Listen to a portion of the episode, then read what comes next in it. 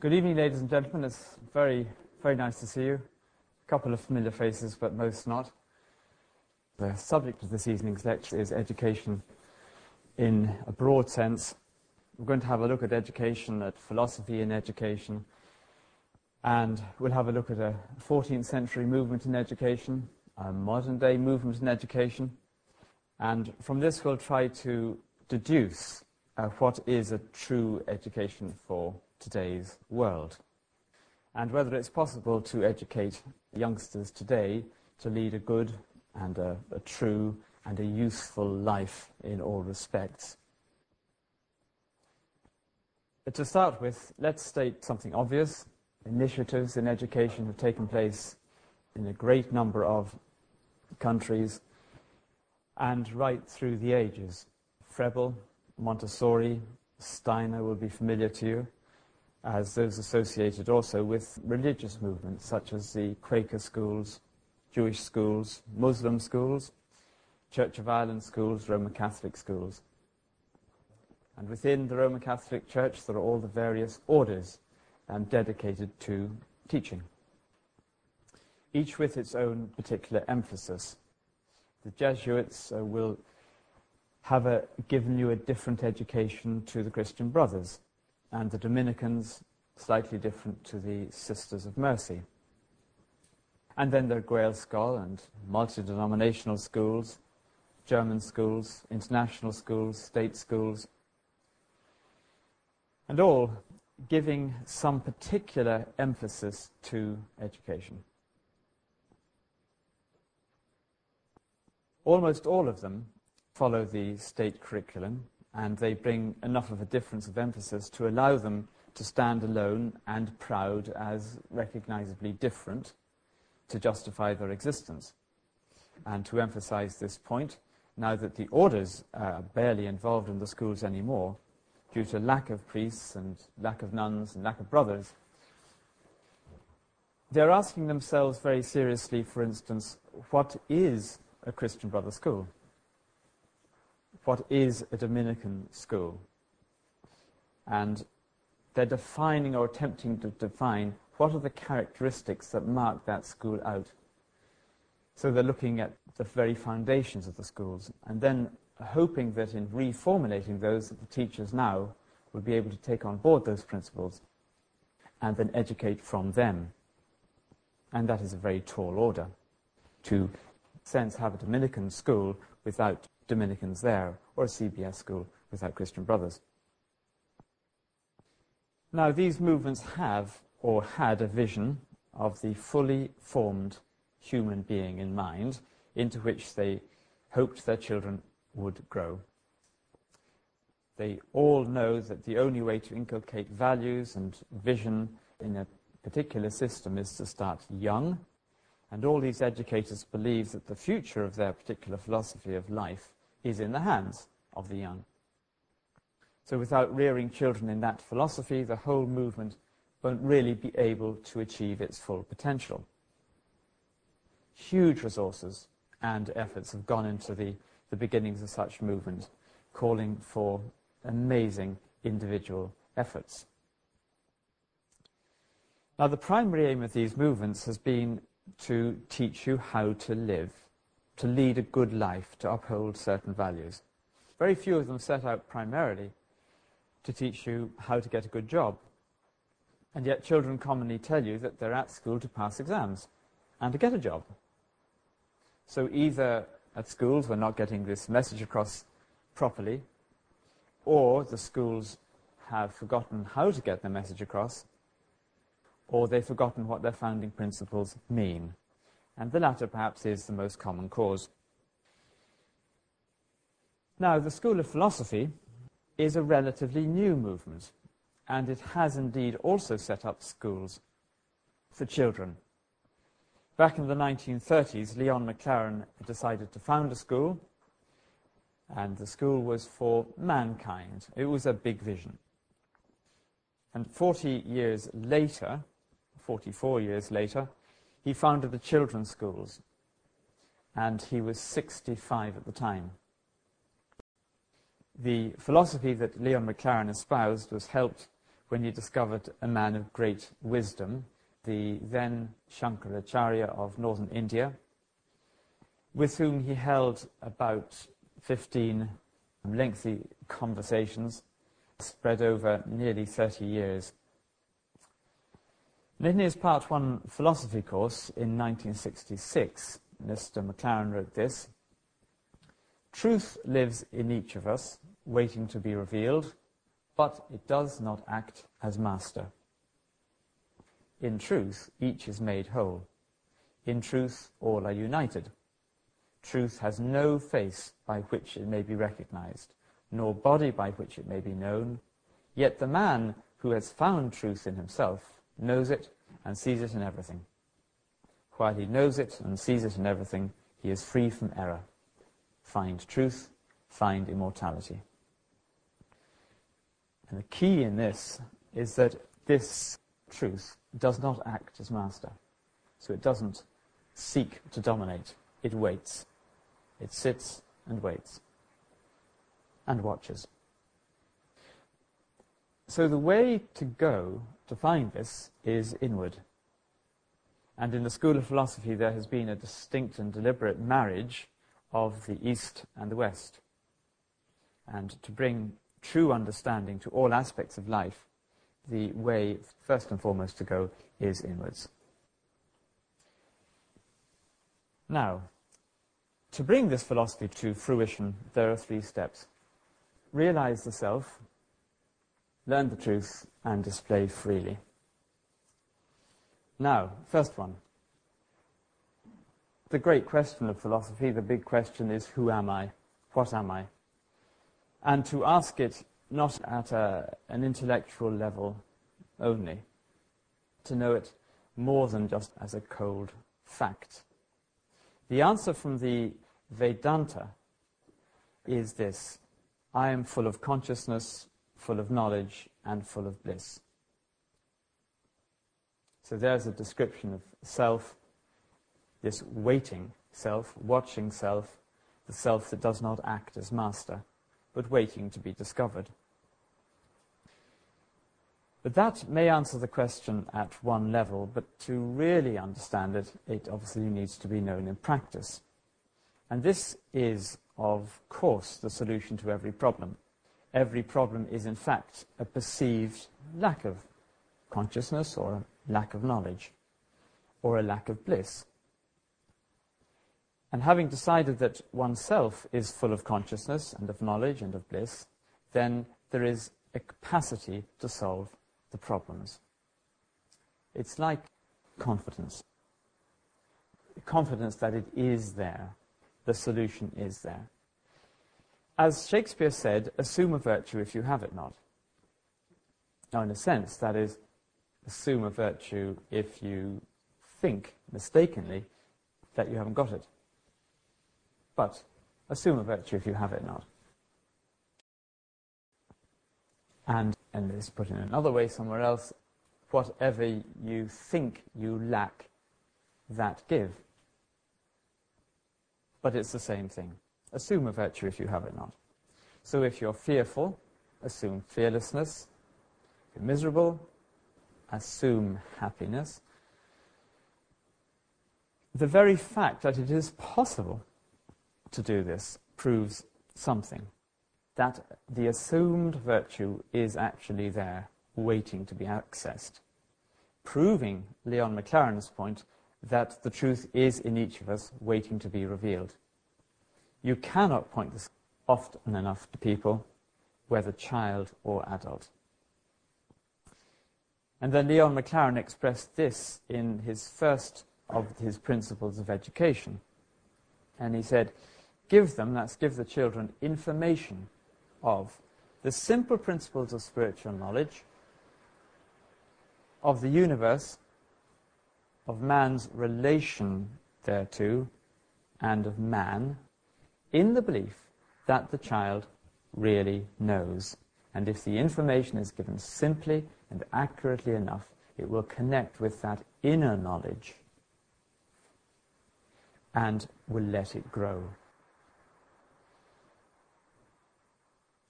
There's another example of realize the self, and it relates to Sister Genevieve O'Farrell. As you may have seen, or you may have seen last December, she died on the 29th of December last year. She has been described as one of the most remarkable Irish women of the last century. And if you read a book about her life, I think you'd probably agree. She was an educator with a mission. But she started out being absolutely determined, to have nothing to do with teaching. She joined the toughest and the strictest sisterhood that she could find at the age of 18, which is the Daughters of Charity of uh, St. Vincent de Paul. And she wanted to work with the marginalized in society. And she deliberately set out not to join any other order of teaching nuns. Anyway, she was told pretty well immediately to go and teach by her superiors, and that stage she had no choice. So she trained, and very shortly after this, she was in Belfast in a primary school in the Falls Road. And two years later, in 1958, she was vice principal of a new large comprehensive secondary school for girls. And five years later, again, she was principal of that school, and she guided the school through the worst of the troubles.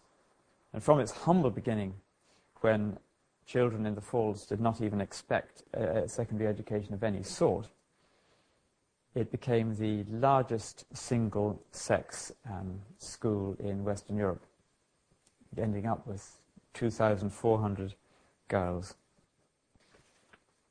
Now, she used every trick in the book to give the girls a good opinion of themselves. That was her first job, to get them to assume this virtue, which they assumed they hadn't got, the others had.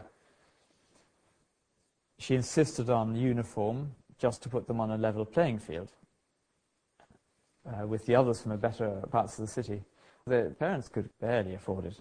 They couldn't afford it. She insisted on high standards of behavior, both in school and outside it, and was against the use of corporal punishment, which was unusual at that time. She wanted good discipline so that the reputation of the school would be good, encouraging employers and others to accept the girls. She persuaded parents to allow their children to go on, firstly to the later parts of secondary education and then right through to 18. And this was a really tough order for the families because they needed another wage as soon as possible. So in this school, St. Louisa's School in the Falls Road, they were taught to assume a virtue of self-confidence, and in the most treacherous and difficult circumstances it did work. Without the particular strength of this nun, which included a very tough version of love, she did not suffer fools gladly of any sort. She couldn't have done it. And she took on everyone. It wasn't just the girls she managed to lift, but anyone who crossed her path she straightened out. From army to IRA, nothing could intimidate this woman. And it was that, I suppose, confidence she passed on.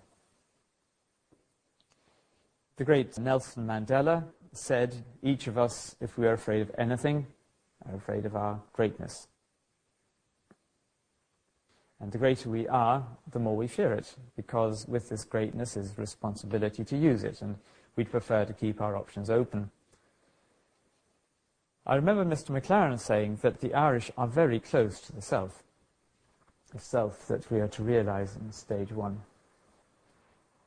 We can all agree with that, but we have a particular way of avoiding the full expression of it we have a curious habit of putting ourselves down. We hide our light in lazy speech. We drown, drown our intelligence in alcohol. Our youths are happy to be sloppy. And so it is, particularly working with teenagers in Dublin, it is amazing the efforts that they go to to hide their quite remarkable light and intelligence under something. They hide it. And our job, the job of any good system of education, would be to get that inner strength and that inner light to shine and not to be hidden. So all of that is a part of Realize the Self, which is the first stage in this sort of bringing philosophy to fruition. Stage two is learn the truth. And this must be the truth about everything. And it should be full of interest. It should cover all the subjects. It's a very big area. The first of these areas of knowledge must be language, what laws govern words, sentences, speech, how to speak well, what language is for, what are the roots of language. And you cannot avoid Sanskrit if you are to get at the roots. Uh, do I see some experts in Sanskrit back there? No. But there are some very profound principles which are revealed through Sanskrit. And the Sanskrit language is said to embody all the laws for language. And it really does behove us to make a good study of that language. And so it will filter out into others. And that work has certainly started, both in the School of Philosophy and in the children's schools. Secondly, there are laws of music. So we need to learn what are those laws and what is good music? What is bad music? And what are the effects of different sorts of music? Our young are, at the moment, hiding in a citadel of appalling music. And the doors are locked and it won't let us in. We don't want to go in, but they wouldn't have us there anyway. But it is very powerful medium. It's next to language in power. It's a great pity that that area has become their kind of no-go area. And they are indulging in elements of music that may not be at all useful for their health. However, if there's no real work going on in music, then how can anybody really discover what are the true laws of music? And how can anybody speak intelligently about it? How will you convince anyone that there is good music and there is bad music? The music has to be studied in an intelligent way by intelligent people, and then something may arise. This is mathematics, and what's mathematics? Are there laws there? Again, there's a whole area called Vedic mathematics, which the school has started work on, and this, again, is looking at law in mathematics. Then there's science. What are the principles of science? Is there a metaphysical dimension to science? Art. What is beauty? Are there laws which, if you follow, you will ultimately produce a work of beauty? And so, same in, in movement, in dance, in sport, drama, law, government. This is a stage of learn the truth. And this is very much the truth about the creation. So first job, realize the self. Second, learn the truth. Thirdly, is to give it all back. So that's to display freely. And this is the third and the final part of the plan. So what does this mean? Well, lots of people like to display things freely, like uh, their wealth, but what is it to display the truth freely? Some talk you into the ground, irrespective of whether you have any interest in what they're saying. So what are they displaying? Some cannot crack out of the tiny bubble that they build around themselves. What are they displaying? There are few enough people acting at the level of real service to the community or of the nation. And I don't mean politically, I mean just at the level of service of art, service of literature, service of music, service through devotion, service of the spiritual world. But to display freely at that level is really giving back what has been received through the other two stages. And really, it is an essential part of it because you can't hold on or it just goes stale. It has to be given. Now we can always ask, well, what are our talents? And are we using them for the benefit of others? On as big a stage as possible. It's natural to use talent on as big a stage as possible. Pavarotti didn't confine his singing to his bath, and Roy Keane didn't confine his football to Cobh Ramblers. So, what are our talents? And are we really making use of them? Both children and adults hide their talents, bury them, because using them actually means work and is often not in our game plan, because our understanding of the purpose of man is limited. So the vision of man is the first thing to get straight, and hence philosophy. And thus displaying freely requires philosophy to be applied in the world, with the world, for the world.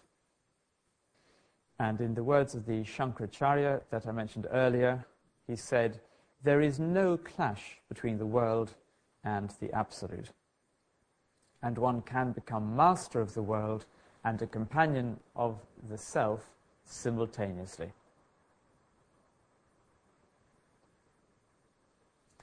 So those are the three elements. Realize the self, learn the truth, and display freely. So how does all that then translate into an education system? Well, according to Leon McLaren, the principles to be applied in education relate to three areas giving information, reminding of one's duty, and thirdly, giving opportunity for disciplined practice. And on the first, the information is given, as we had heard, have heard earlier tonight, in the belief that the child really knows. And if the information is given simply and accurately enough, it will connect with that inner knowledge and then make it available to the child. So this is the interesting thing, because if the information is not given, the child remains uneducated and ignorant, even though it's all inside anyway. So this step is essential. And this information that must be given relates to simple principles of spiritual knowledge. Who am I? About unity, God, the causal, the subtle, the gross realms, and stillness. It relates to knowledge of the universe. That's all the subjects the children study. Relates to man, what man is, and what's his or her purpose. And lastly, the individual's relation to all that. So that's the information bit. Then there's duty, uh, and the child has a duty to remember the Creator and to live according to the fine regulations of the universe, and finally, to find the way back to God. And the implication is that only if the human being fulfills these three duties can he be content. And without fulfilling them, he'll be restless. And then thirdly, Leon McLaren said that the child needs practice. And these practices are in the fields of uh, the spiritual world, mental, and physical. Now, these principles are coupled with advice from the Shankaracharya on education, and together they make what we can call the McLaren system of education. The words from the Shankaracharya on education directly are only amounting to about 25 pages which really isn't very much. But it's quality stuff, and as a result, it can be returned to again and again and again. It seems to reveal more each time. And it includes what is the nature of the child. It includes the need for character building. How to treat children of different ages, how to treat the five year old, the 10 year old, the 16 year old, how to present material to children, how the teacher should behave, and why, how to respect a teacher, how respect for that authority of the teacher is a, a foundation stone. What are the key principles when educating a child? What about love and discipline? How do they relate in the education of a child? He deals with the need for song, the need for meditation, the need for no boredom, an overriding emphasis on the provision of good material, of good company. The questions of drugs, of sex, of reverence and honor for womanhood, for dealing with willfulness, what is history, and various other places in the conversations, of course, language, Sanskrit, art, mathematics, number, economics, astronomy, are all dealt with. Now, we'll see shortly how One School in Ireland is getting on with trying to implement these principles, but first, by way of providing historical context to this type of a movement in education, here's a story about a movement called the Brethren of the Common Life, which started in Holland in 1350. This is chosen probably because nobody's heard of it. Would I be right? Yes. And over the next 200 years, educated large numbers of youths in schools that they set up throughout Europe, producing some very big thinkers, among them Thomas à Kempis, Erasmus, Nicholas of Cusa. There was a huge influence from this movement through Europe. You know, the key man here was a man called Geert Groote. And until he was 34, he was just like you and me, living an ordinary life. And then he had a vision, and he gave everything away, and he adopted an ascetic approach to life, and he started preaching. But the thing was, he was really good at preaching, and he was controversial, and the clergy tried to silence him. But the problem was, everybody loved him, and thousands hung on every word from his lips. A contemporary wrote this The towns were filled with devotees. You might know them by their silence their ecstasies during Mass, their mean attire, their eyes flaming or full of sweetness, and so on. And so he sought permission to preach directly from the Pope, because he wasn't getting on very well where he was. And it, the permission did arrive, uh, but just after he died. But the Brotherhood was given approval by the Holy See and in those few years, he had said and done enough to ignite Northern Europe, um, including ultimately Luther and the Reformation. But firstly, he wanted to combine true learning with spiritual principles and practice. That's his aim. So, quite unusually for his era, he wanted people actually to read the Bible themselves. And he translated part of it into the vernacular. I mean, that idea progressed through to over the next couple of hundred years, and people got into awful trouble for it and got burned at the stake for doing so. But he was able to do it here, and he translated part of it, and he advocated a close union with God. And the title of the most famous treatise to come out of this movement shows this, which is Thomas à Kempis's The Imitation of Christ. Now, the Brethren were groups of largely lay people. They have been described as practical philosophers or mystics.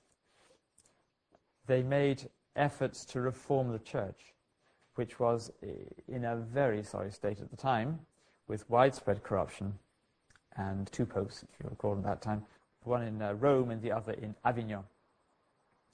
They took no vows, they had to work for their daily bread. They weren't allowed to beg. They occupied themselves with literature and education, and all this time, when there were no scholars in the land of Holland anywhere, there's practically no knowledge of Latin in Holland.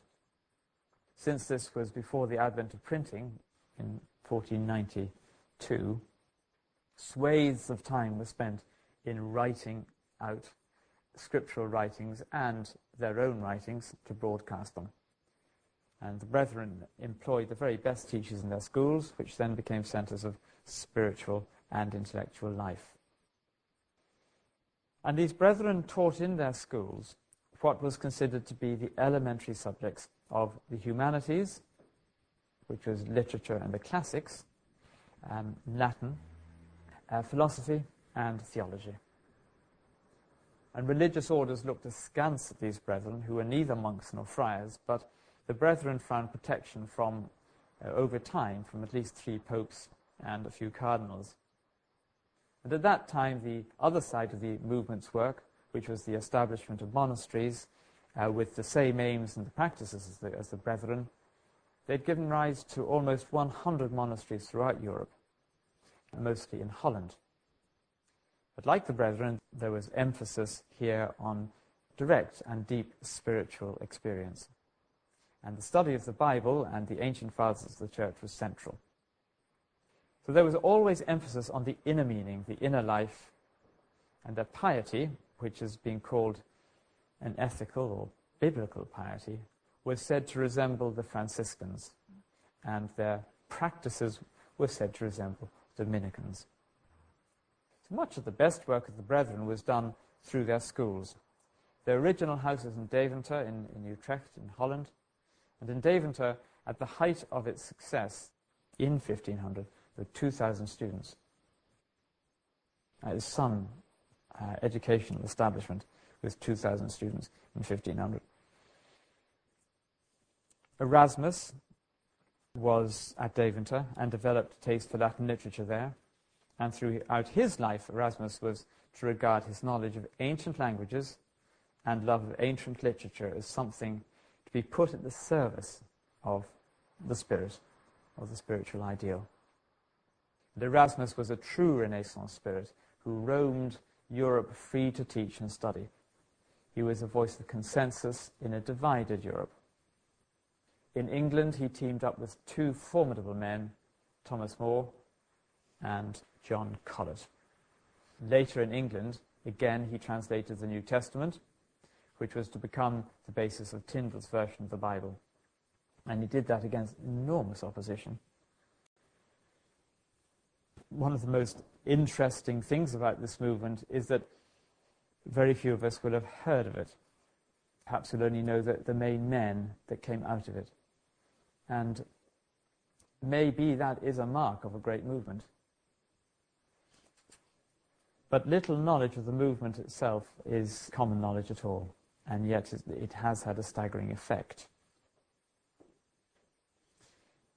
So to move on to the MacLaren schools of today, schools of philosophy have sprung up on all continents since about 1965. Australia has four or five schools. Uh, there are some in South Africa, in North America, there's New York and Boston and Canada, Holland, in Scotland and England there are lots. In Ireland there are a range of them. And a guess, these schools have between them you know, 20,000 students of all ages. And the longer established philosophy schools have associated with them now these children's schools. In Sydney, there's one, in Melbourne, in Auckland, Johannesburg, New York, in Trinidad, in London, in Leeds, and in Dublin. It's a motley kind of uh, rendition of names, isn't it? Only two of these have a secondary school as well, and Dublin is one of them. So the Dublin School is called John Scotus, uh, beginning in 1986. It was just about the time when the five pound note was being printed, the then new five pound note, and it had a, a rather ugly drawing of John Scotus on the front he looks like Keith Wood. You know, I'm a prop forward with a, a very strange kind of, it's totally unphilosophical. But there is John Scotus, and his rise to our attention as a nation coincided with the rise of John Scotus, and having looked into him, he was a remarkable philosopher and a Platonist and an upholder of exactly the tradition that we would like to see upheld. And so we asked him to be our patron, and we didn't receive a rejection. So the school became John Scotus School. So how is the philosophy of Leon MacLaren expressing itself in this school? Uh, does it look like a school which will give rise to either a great man or a great woman, or to a renaissance in thought, in art, religion, literature? Well, the Department of Education, in giving the primary and secondary school temporary recognition, was unable to slot it into any existing category, which is very, very good news. They saw it as offering something different and couldn't be put there or there or there. And yet, the word diversity was a buzzword at the time, thank heavens, and it was offering diversity in the field of education, so they were happy to have us. So now we have a kind of a category all of our own, in the John Scotus system. So let's have a look at the, the steps in bringing philosophy to fruition. Realize the self, learn the truth, and display freely, and see how they apply in John Scotus' case. So for realize the self, we've got the following. Pause. Do you know about the pause? You would have been introduced, if you've attended a part one philosophy course, to the pause, or the exercise. And this is where before and after any event or activity, you just let the mind fall still and drop any ideas you had or have, or any that are circulating in the mind, and just connect with the present moment. Don't think about anything, just be here now. That's called the pause. And in John Scotus, the children do it 20 times every day, at beginning and end of every lesson. And the idea is that it becomes a part of their makeup, so they wouldn't ever think of beginning anything without falling still. And that's a very good condition for beginning anything, just to fall still. Then there's meditation. And for those over 10 and for the staff, uh, this must be the finest and the most far reaching practice that the school could possibly give the children. They don't really see the effect of it and they're not running out into the streets and saying, hey, everybody, come follow us to meditation. But they do appreciate it. And really, when you're over 16, you kind of really need it, you know. But they are establishing the practice of it under 16. But they're in a very different world to us under 16. And they really get to appreciate periods of five or ten minutes where their mind is just given to centering and focusing and letting everything else uh, settle out. So that's meditation. And then there's knowledge, and that comes from philosophy and assemblies and conversations between pupils and teachers. The powerful and, and the undoubting message of the Vedanta is that there really is only one true permanent self, and that will not die. And I, I, think most of the children in John Scotus do not believe they're ever going to die, and I think that's a very positive thing. They hear that all knowledge, consciousness, and happiness is within them, and they hear that other people's happiness is their happiness. Uh, they're also taught that this life we live is a drama, it's a play. And there is always a clear space between the actor and the drama. The good actor is always aware of who he is, and then he's aware of the, the character he's playing in the play, but he's always aware of who he is. An actor who's been playing a very depressing part should not leave the theatre depressed. So in the same way, whatever sort of day we've had, there it was it was just a day on the stage, and we have good days, we get bad days, and we've got all sorts of days. So just watch the drama as it unfolds. Watch it, but don't be attached to it. Enjoy it and move on. With learn the truth, we certainly go along with the Deventer movement in providing the humanities. And in our case, it's Sanskrit, Greek, Latin, English, and then the modern languages, Irish, French. Of course, we're not doing the classical subjects in anything like the depths they would have done 500 years ago, nor even 50 years ago. But nonetheless, they are at the heart of what we want to give to the children.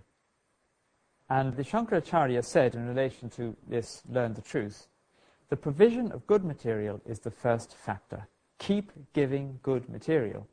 Maintain its regular supply.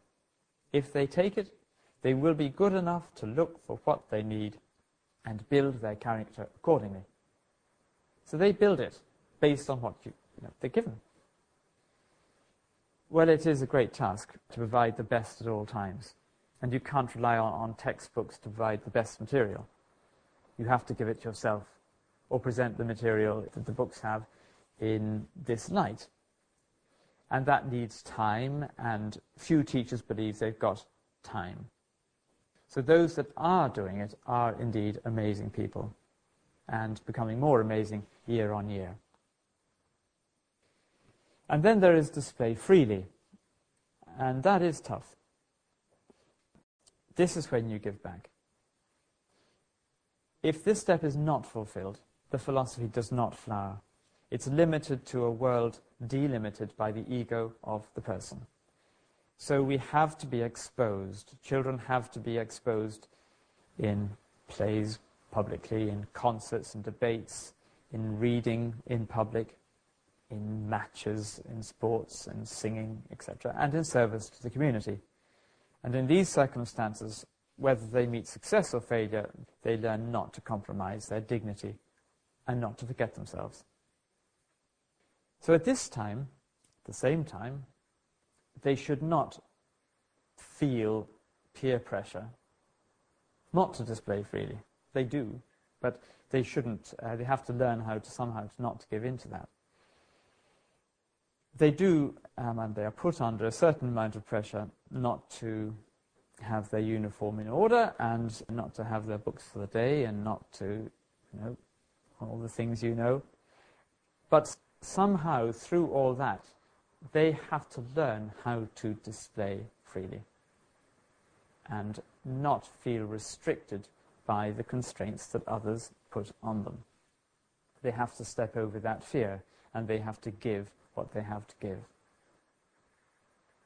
We've had only 58 graduates in John Scotus. They only started coming out the top of John Scotus then only a, a few years ago.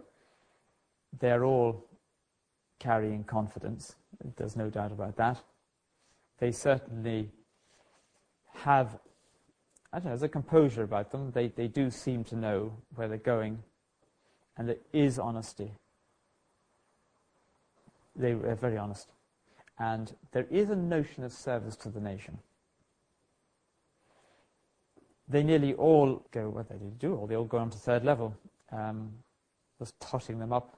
And of those 58, 24 have gone to, to Trinity for no good reason, seven to UCD, uh, and the, the, the, other half have sort of spread thinly through the other colleges and universities in Dublin and some North, some England. And they have pursued various careers from law. One's actually studying Greek and Latin, God bless her. She was a golden student in every way through university and scholar and everything. Two went to South Africa, both back now. We've got a couple working in John Scotus, back teaching which is a real privilege. Uh, some are working in hospitals. There are engineers, both girls. And I mean, just a boy has joined them. So uh, on it goes. The only point I'm making is that the spread of interest uh, has been uh, highly diverse. Much more important has been to us is what they are really in themselves. And we would mark the success in their education by what they are by their being. And indeed, most importantly, there is an interest in philosophy amongst them. Amongst those, it is hoped that there will arise some who will be called great. We need some greats in Ireland again, and with a bit of luck, they will be recognized by us this time. Because it was the dictum of W.B. Yeats in The Dáil, in, might be the Seanad, in 1926. He said this, I bet you've never heard this. Ireland has produced only two great men of religious genius, he said. Johannes Scotus, Eriugena, is John Scotus, who lived a long time ago, and Bishop Berkeley, who kept his Plato by his Bible, and Ireland has forgotten both. As Yeats. Note that uh, both Scotus and Berkeley united Christianity and Platonism. Uh, scholars call this uniting East and West, and this is exactly what the School of Philosophy is doing, except its East includes both Plato and the Vedanta. And so that constitutes the framework, our background for our philosophical base. And so we've seen in the last few minutes why we have education at all, why we have philosophy um, allied to education. We've seen this philosophic and educational movement in the 14th century and not a similar one today. And we've had a look at what true education might mean in today's world.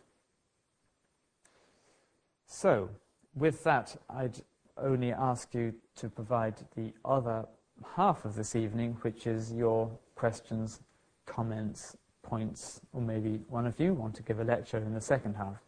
But please do return and provide a kind of the, the complement for the evening.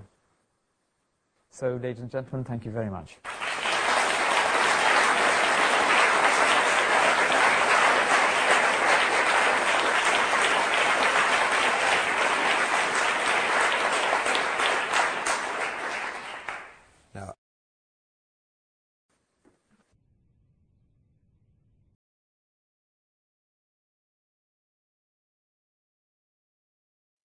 So, ladies and gentlemen, are there any questions, observations, or mini lectures in the room?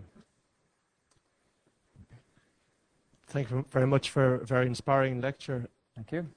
I was wondering what role self esteem plays in education in general, in terms of, you mentioned uh, self confidence, and I suppose that would be on a par with self esteem. So, if, if you'd like to comment on that, please.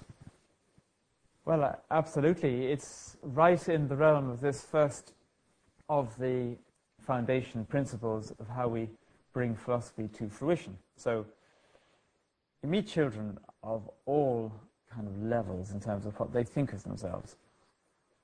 And some think a lot of themselves, others think very little of themselves. But the type of self-esteem we really want is where they have kind of a deep inner confidence in their own self. Not so much in where they lie in respect to other people, you know, which can be this very brash kind of confidence. It isn't what we're looking for. It's a much deeper thing, and that is at the level of self-esteem. How you perceive yourself and I mean, a high self-esteem is what needs to be there at the end of education. I mean, think what happens when that's there. Whatever they go out to do, they see the world as a playground, and they see it's full of potential, and they've only got one question, and that is, how do I fit or relate to all this? So where's my position? What have I got to offer? And that's a great question. And if they're just confident in themselves that it is all there, they're lacking nothing, then they will flower. They don't have to do anything else. So, I mean, self-esteem is right at the basis of all this, but it's in the beginning of those three, of that triad and without it, little useful can happen. So then, I mean, if, you, if you're wondering how, when you find somebody with low self-esteem, what to do, well, the first thing is to give them confidence that they have everything. And you do this by a number of ways. Uh, one is you tell them. And to be told that they are pure, perfect, and complete is a very helpful thing. If you say it to them, particularly if you start at the, the primary stage, they keep hearing it, they gradually believe it because it's true. So that's the beginning of it. Then the way you, as their parent or their teacher or the person in front of them, act has a big effect. So if, if you have good self esteem, then that brings it out of them. And they actually want to become like you. And all of us will have met someone during our youth who we wanted to imitate. We really thought that that man or that woman was bee's knees. and we'll all remember someone like that, and I certainly do. And notice my mannerisms and everything else imitating his, and the way I teach. But it is something that just by example we pass on to them. So you give the instruction about it and you teach by example. And then when they have problems with it, then you remind them again. So it's a continuous process that works all the way through education. But by the time they leave school, they should have it. Does that help? So is anything else? I'm not quite sure how to phrase this because it's a question which moves a little way to the side from what you have been talking about. With the current problems that the world has, it's clear that we need to teach differently. Really, we can't continue with the world as it is. I personally don't feel that we have the time to wait for the current primary school to become the leaders. What do you see as the opportunity for educators to change the performance of our current leaders and the leaders who are in waiting? Hmm. Yeah, thank you very much. Thank you very much. Uh, the leaders that we've got, that's easy. I mean, the e leaders that we've got, their education finished some time ago. And they are operating under the ideas that they received as children. That's their primary influence. They'll be copying what they were brought up with. And they'll be presenting the ideas that they were presented and they thought to be true. It does appear at the moment in the world there are very few true leaders. Even someone at the head of a country, of somebody at the head of a huge organization, someone like the Pope at the head of a church, well, he, he does appear to have done his job. I mean, he has led the Catholic Church. But I don't know how many there are that we could count. And of those, how many we could influence, we would waste a lot of energy achieving a very little effect. So in a way, that's like the bullet that's left the gun, and it's going to travel, and it's going to end up where it's going to end up. It's gone. No matter where you point the gun, it's not going to make a difference to where the bullet's going. So we have to look at the next generation. So you say, well, can we wait? Can we wait for primary school children to become leaders? It's a very good question. So, since this is a school of practical philosophy, our first effort should be that at least we take a stand in leadership wherever we find ourselves. And all of us are leading somewhere, and every single one of us. There's no, no one is not a leader in this room.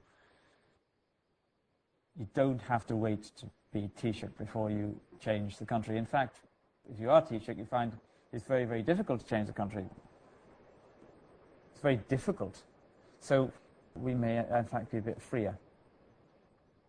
It does appear that the real leaders are those that put the ideas in, the, the true ideas in, to currency. And it may take 45 or 50 years before they actually kind of show their heads. And uh, these seed ideas are the really interesting ones. So if we can plant seed ideas at this stage about the greatness of man and the limitless nature of man, they will grow all over the place, and in a few cases, they will really flower. So uh, that's why I think to be a teacher is the noblest. It's a noble profession, and the potential is huge. It's not, as I keep telling the teachers I'm entrusted with, the children aren't going to remember school primarily for the biology class and the English class. They're going to remember it as what they experience at the level of being. And when they say, oh yeah, my primary school, it was like this, my secondary school, it was like this, they will be describing human qualities. They'll be describing knowledge, happiness, consciousness in some form. Uh, and they may also say, oh, I had a great English teacher, fantastic biology teacher. But that will be marginal. So the question is, well, what is the experience then we give these children? And if it is that centrally we tell them about what their true nature is and then cause their true nature to grow and flower, I think that is the greatest service you can do towards leadership in the future. And put it about as much as possible. I agree what you, what you say, and, and I appreciate that what I was asking was a little bit to the side. For me, yeah. the display freely yes. is what influences the behavior of the current leaders. And for those who have in some way realized who they are and have some feel for the truths, if we can display freely, we do actually influence thousands of people around us when we do that. And it takes courage. And I think that that courage is something that we all just need to stand up and display. Yes, uh, absolutely. Well, it's very good to hear you say that. It's very good. Funny, a lecture, I mean, there's a kind of a formal part to it, and then there's a display freely bit, uh, which is this. And it's so nice because you can't prepare. You, can't, you know, the potential is enormous. Anything can happen. It can go anywhere. And it's almost like it's there that the absolute can come in and say this is the moment and something can happen. So it would be very good if we could live our lives like that because our education is finished. I mean, we, we should we should we should have done all that, friends. We should be down here and just displaying what we know to be true freely and influencing thousands. I'm not quite sure exactly how to put the question. There's a few all kind of wrapped up into one. You're saying that we should be there. So you're assuming by X age, 16 or whatever, that you have. Does that not suppose that by the time you get to, say, my age or whatever, that that's it, you've stopped learning? And to perfectly honest, all due respect, that's probably not what you're saying, mm-hmm. but I think it's a load of nonsense. Right. You're always learning. Like, how is anybody supposed to reform? And then going back to what the other gentleman was saying, kind of that people are still getting things and people reform, like say spiritual, oh, oh, my God, I realised this and I woke up and now my life's different or whatever. And then another thing, is there a stage at which children's characters or people's characters are fundamentally formed? Mm. That they're not going to move from there, say by 16, that mm. you're fundamentally this way and you're not going to change. Or can you fundamentally be this way and then something happen later? So it's kind of two questions like, are fundamentally, this is your character at one stage, and then later, can it be changed again? Yeah, thank you very much. That's so good. I mean, it is so like when a child is growing, they've got this great kind of pile of wealth. I mean, it could be bricks, say bricks. It's consciousness. And over the 16 years, it's going to put together a certain structure which it's going to live in for life. But it is going to be built. Something's going to be built. And it can be thrown together in a rather you know, careless kind of character can develop, or it can be built very carefully mm-hmm. with a lot of attention from everybody, and very fine and useful character can be developed. So, question relating to this sort of when is it all finished? Well, the character is formed at 16. The character is formed. Now, then, I mean, is any change possible after that? And the answer, of course, is yes. But it's like a refinement. Certain parts of that character can be developed.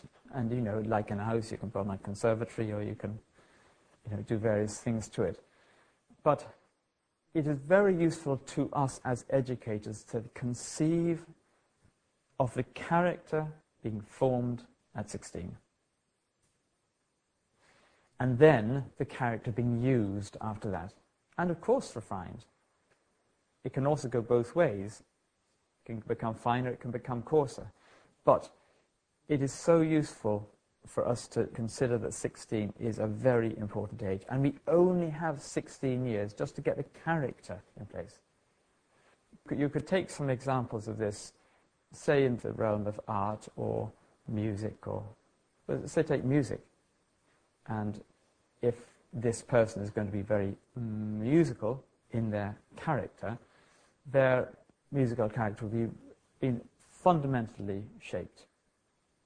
It doesn't mean that somebody after 16 can't come up and, and suddenly take on music, but they're just not going to reach the levels of displaying freely in the realm of music than the pre-16 will. And so I see you smiling very broadly, and I'm going to let you come in again. The only reason is I'm smiling at that now. It was pre 16, but I have a friend, and she's one of the top violinists. she's a top. She's a top violinist. Oh she, yes. She's she's really good, and, and she's started, started at at 14. 14. Yeah.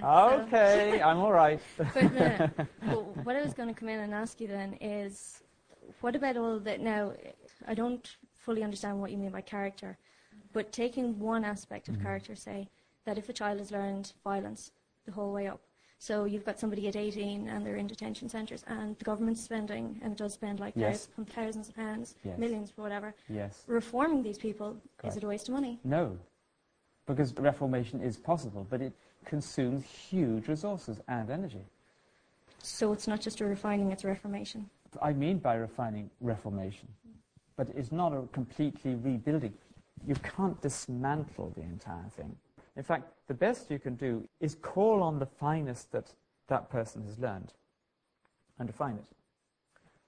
But apart from all the character side of it, still there is the essential self, which is still there, pure, perfect, and complete. There's still a possibility that that can awaken. Well, it, it will transform things. It will bring the best out of their character. But we shouldn't think that it's okay not to put the very greatest attention in the first 16 years. It is really important that we get those 16 right. And I think teachers should be told, I mean, the gold, the golden opportunity is to make the life of these children easy. Easy and happy. And if you don't do the character building properly, they're difficult. It's a difficult life you're making for them. If you let them lead a willful life beforehand, you're not making it easy for them afterwards.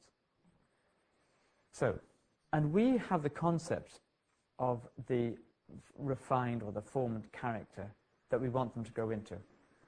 And the parent holds that very dear. And right in the very, very earliest stage, they'll be saying, no, no, no, yes, yes, yes, to them. And the teacher also needs to have that concept and hold it in mind, and then they will grow into this. But first of all, the teacher and the parent has to have that concept, and then let them grow into it. There's so much that's good in your question because, I mean, the question of, well, what is this character anyway? Of the most important is to show them love.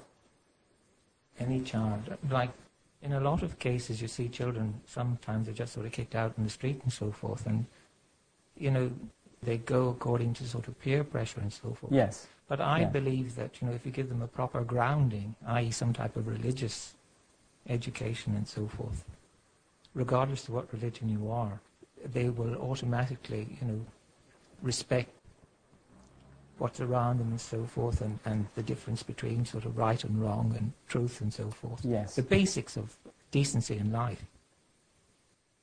Indeed. It's all the force of love, this whole character building. But that's love with a capital L.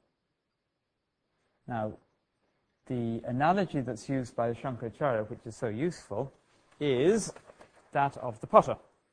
And here's the, the potter's wheel, and you put upon it a, or throw upon it, a lump of clay. And you turn it, and now let's do the finished product down here if we can. Excuse me. But let's say we have a vase.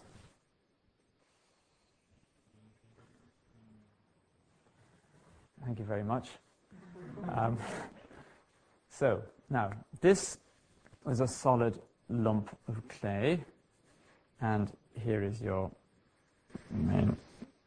It's got a, a fine form, a shape, it's got walls like this, and it is now a useful object for carrying water, say. So, how does the potter get from that to that? How does he do it? Right, so it turns, right, so there's, a, there's energy, there's things happening, and then what does he just look at it? With one hand? Both hands. Both where? Outside? How does it get a hollow in the middle? Oh, so he has a hand in. Right. So he has a hand inside and he has a hand outside. Now, if you watch the forces at play, the hand inside raises it. I mean, if you watch them, this expands the pot. And the hand on the outside is continually containing that expansion, giving it a shape. And if you took away this hand controlling the shape, it would just splay out and it'd explode. And if you didn't have the hand inside, it would just remain as a solid block. And it couldn't become the vase. So, what is the hand inside that causes the expansion? Could you say that is? It causes expansion. Yep, it's guiding it. Uh, it comes from the parent, certainly, or from the teacher, but what is it? I'm going to give you the answer very, very soon. I won't hold you in mystery. It, it certainly comes through leadership. Yes, I mean, you're so close, I'll just say it. Love. Um, so, love actually produces the expansion in different directions. And what controls? What's acting in that direction? Yes, a protection. It's a, you know, do this, don't do that. Discipline.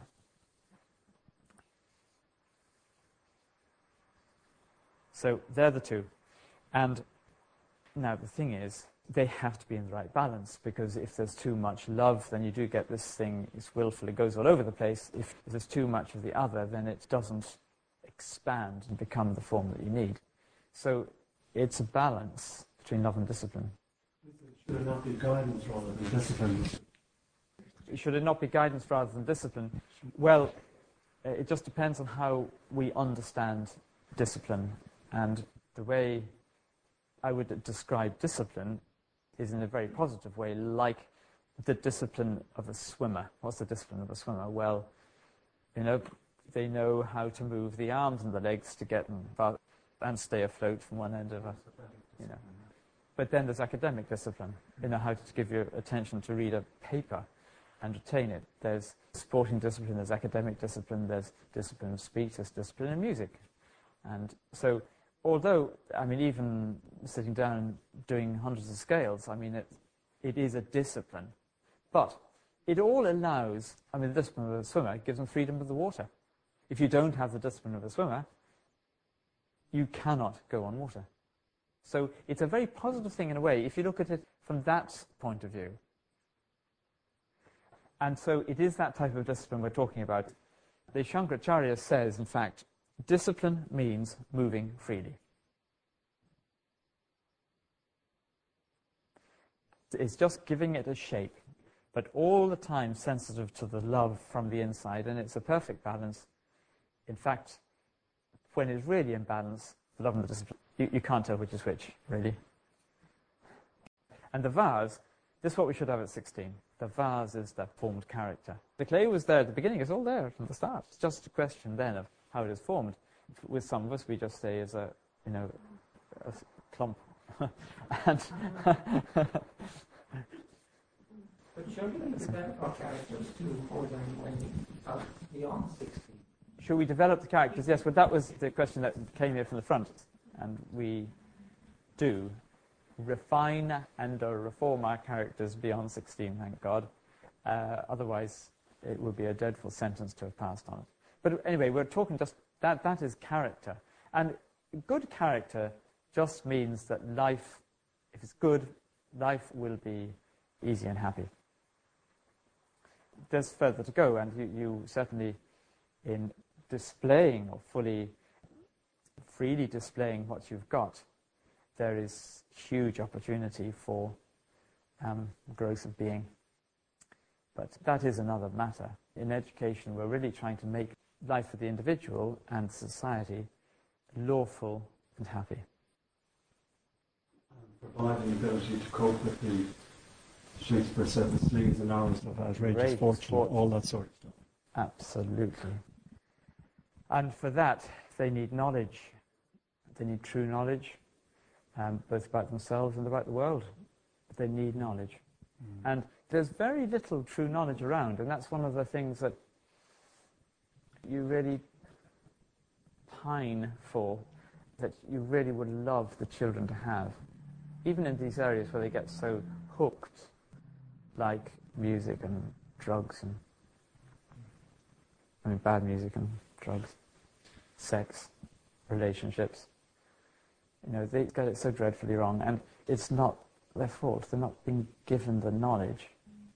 Mm-hmm. And if they're given the knowledge, then they won't have the excuse to get it wrong. While I have this microphone, could I just ask you a question, Please, Dr. yes. Shepherd?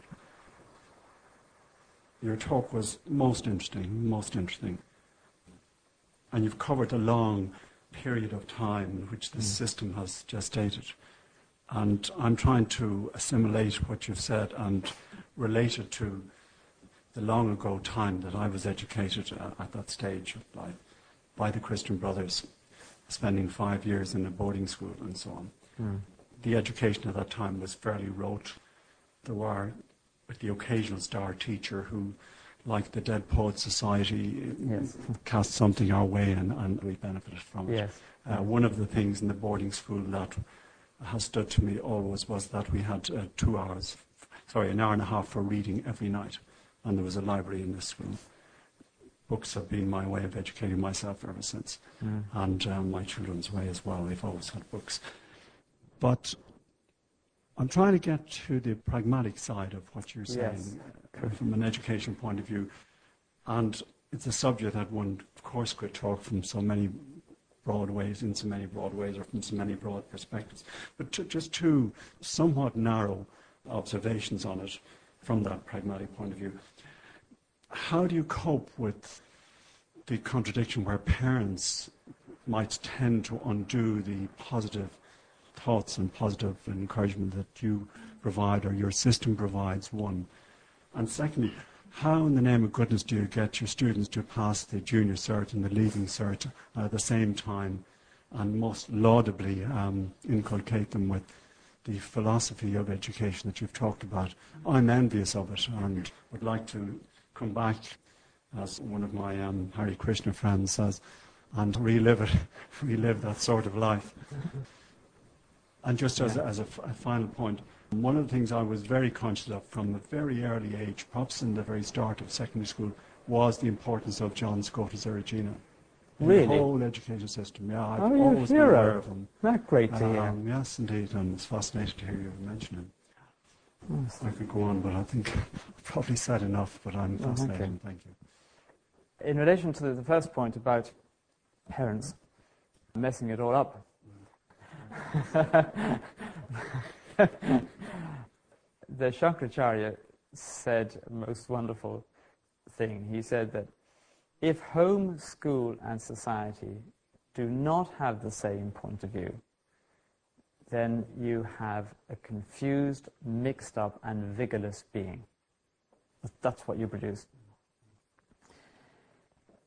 Now, society is not going to be saying the same as home and school. There is some hope that home and school could be saying the same thing. And it is very helpful if, I mean, it is really essential that home and school do cooperate in this. So the school has to be very clear with the parents, and it has to let the, the parents know where it's coming from on all issues and why it is. So before a parent even sends their child to the school, they do need to understand it, what it is. So the sound we put out through prospectus and by other means has to be clear and clearly heard. I do find that those that do come for interview or that take an interest in the school, they've picked up a sound in our prospectus, and that's what they like. They ask about everything else later on. You know, just there's something about this school they like, and they appear, and you know they ask about the other things like the exams that you've asked about later on. But it's very important. I mean, we had a parent meeting last night, and you're aware every time you meet with parents that it is an opportunity to say what the school is here for. And you try to get them all rowing the same boat in the same direction.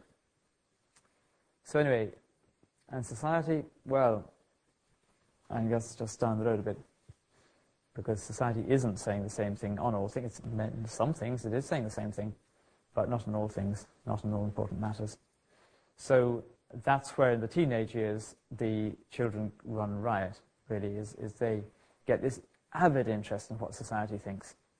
They have no interest in what their parents think, and they're trying to fight against what the school thinks. A huge interest in society. So when they're 10, suddenly t- antennae go bing like this, and they pick up what society thinks about everything. And suddenly that becomes the kind of dominant sound in them for a number of years. And then, during that period, the parents and school are really trying to explain to them why we do things in a certain way and why they should. Do you not think they're being marketed? They're not being whatty? They're being marketed. In hmm. other words, it's, It's, I didn't get that word. marketed at. Marketing. Marketing people. Like if you take, most of them go around in sort of Umbro or Nike shirts and, and trainers, they're all identical. Absolutely. So they're literally sort of merchandising boards, really. But Oh, yeah, as far as developing their personality. Oh yeah, but if you went around in Nike tops and shoes, they would be out of them in a second. It has to be different. You know, it has to be different.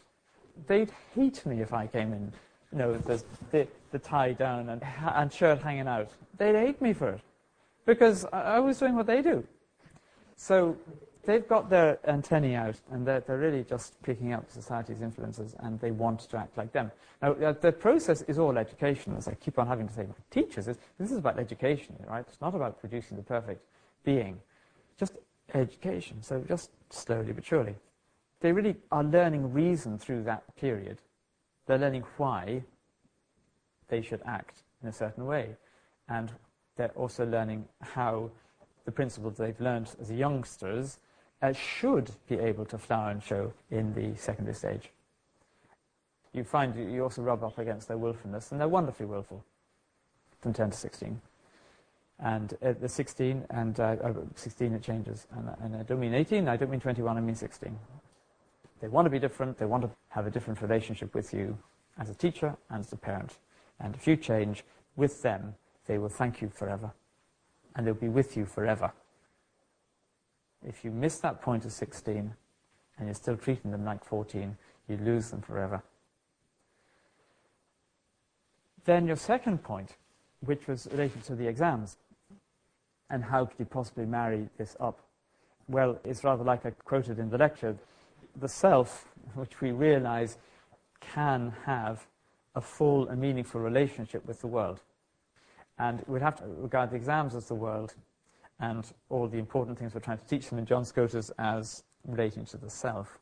Now, there is no conflict. In fact, it's very, very useful because the instruction relating to these really important matters is actually it involves quite a short space of time. It, you can't talk philosophy for six hours in a day, but you can talk English and Irish and French and science. You can talk all those things for six hours. Your instruction in relation to this important spiritual area is actually relatively short in terms of time, but powerful in terms of punch. So they all do take an interest in, in exams because well, the world is telling them to, and they rather like, as I said, what the world tells them to. So public exams are very useful, really useful. They do them and they get them, and they get good marks. It's very, very interesting.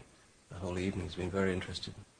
Going back to the point of to realize the self, this first stage, in that, those three words is a lot. Mm. You mentioned love with a capital L, and S, I would say with a capital L. The capital S. yes. Hope so. or love is, well, it's the same. Yes, Love thy neighbour as, that as thyself. So, and there's other questioners who have talked about love being important from outside to be shown love, which I was. And in my school there was knowledge, and I learnt by rote. But there were moments of pausing, the pause, Mm. to be still. Mm. There was a morning assembly, and there was singing.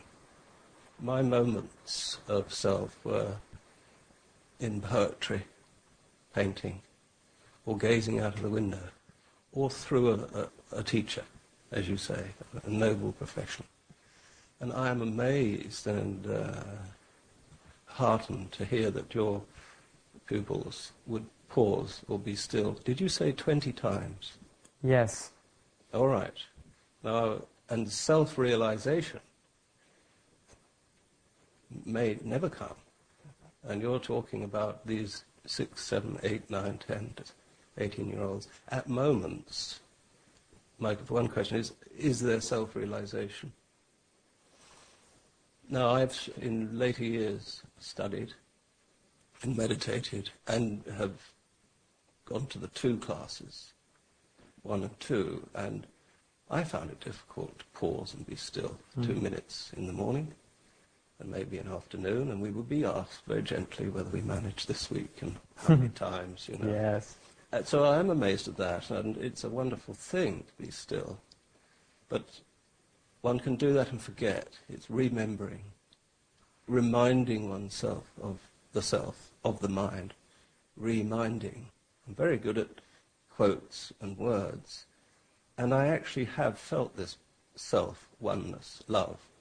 But the ego can come rushing in, and there is the discipline through books or maybe a guru that I also need. Would some of your pupils, when they leave the school, forget completely and be taken over by marketing or the outside world or drugs or whatever? That's- I suppose there's a few Right. questions in there. Yes, indeed, yes, indeed. And just to start at the end, I don't know yet, and we'll just have to wait and see. All education is to provide them with no excuse not to re- realize the self. I mean, for every reason to realize the self. And they should feel fully equipped to do that. But they have a past as well and it may be a long past, and that past will also be working. And the company they fall into will also be working on them, and society will be working on them. So, exactly when each chooses to or finds themselves waking up to the reality and really using what they have inside them, God only knows. I mean, there was this lady called Maura O'Halloran. You heard about it? She's produced, or there's a book of her diary called something like Pure Heart, Enlightened Mind. She's Irish, went to Trinity, first class honours, I think, in maths. I she was bright girl. Went off to Tokyo, age 24. Really struck with Tokyo as a banal piece of earth, really. Went into a temple and bang, she was home. It was an all-male temple, as they, they are, uh, but she got taken on.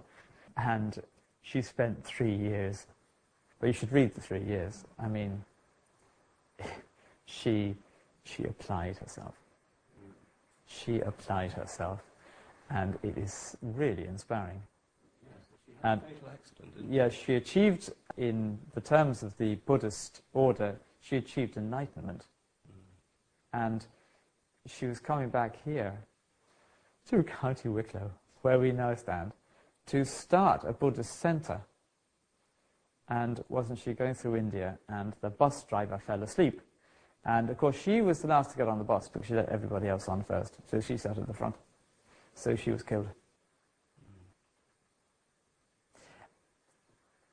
And then all of her stuff was stolen, as happens if you get have a crash in India. And uh, somehow, by some miracle, this diary survived, and you should read it. But it just shows that you never know when, I suppose, like the fruit is ripe. When the fruit is ripe, it'll fall off the tree. And you're not, you don't know when that's going to be. But all I think we can do is encourage all efforts to the direction of discovering the truth about life, which is the only thing that will satisfy them. And they may carry with them any of the, their talents, and they will have talents shown as the subjects they've been taught in school, or in the area of art, or music, or sport. They will have talent, and with that they will serve the world, and with that they will discover the truth, or through that, really, they will discover the truth. That's what has to happen. One last question. One last question. Yes. Oh, yes. Closing time. I have the honour and pleasure of working with multinational companies and teaching people to become self-aware at all ages. And the transformation that is going on is probably not particularly apparent, but there are many companies, many of the Fortune 500 companies, now practice meditation. There are meditation rooms in many, many companies around the world. Mm. It is not necessarily called meditation. It has terms like high performance mind and, uh, and all sorts of words. But it is meditation. And pause and these other practices are becoming, let's say, in a small number of influential companies, quite common practice. I think we should take heart that what you're doing is contributing to that, but it is already occurring in adult education. And so there is the difficulties that you described in terms of changing beyond 16, I think probably aren't as hard as, as some of us perceive in high performance minds.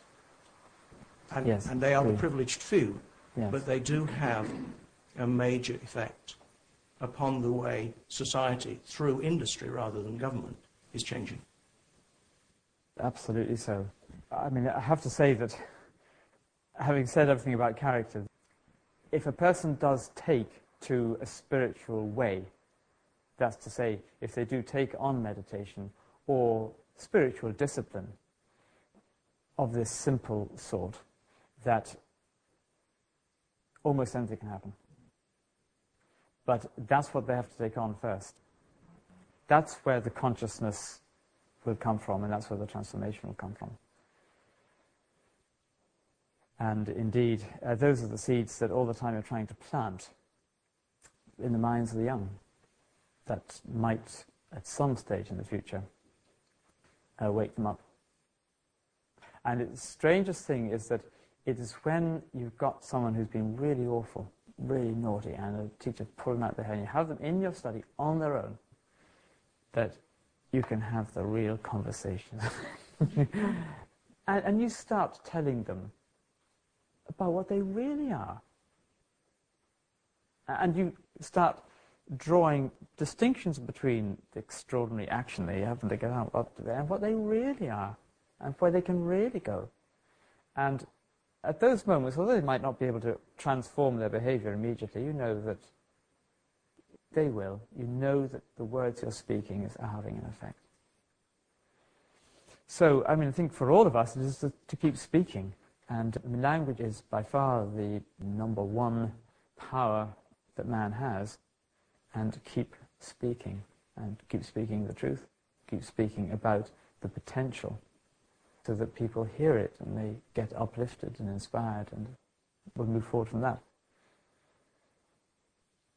Uh, it's a great pleasure that I've had tonight, since it's being recorded, is that I'll be able to hear your questions again and hear all the bits of your questions that I didn't answer.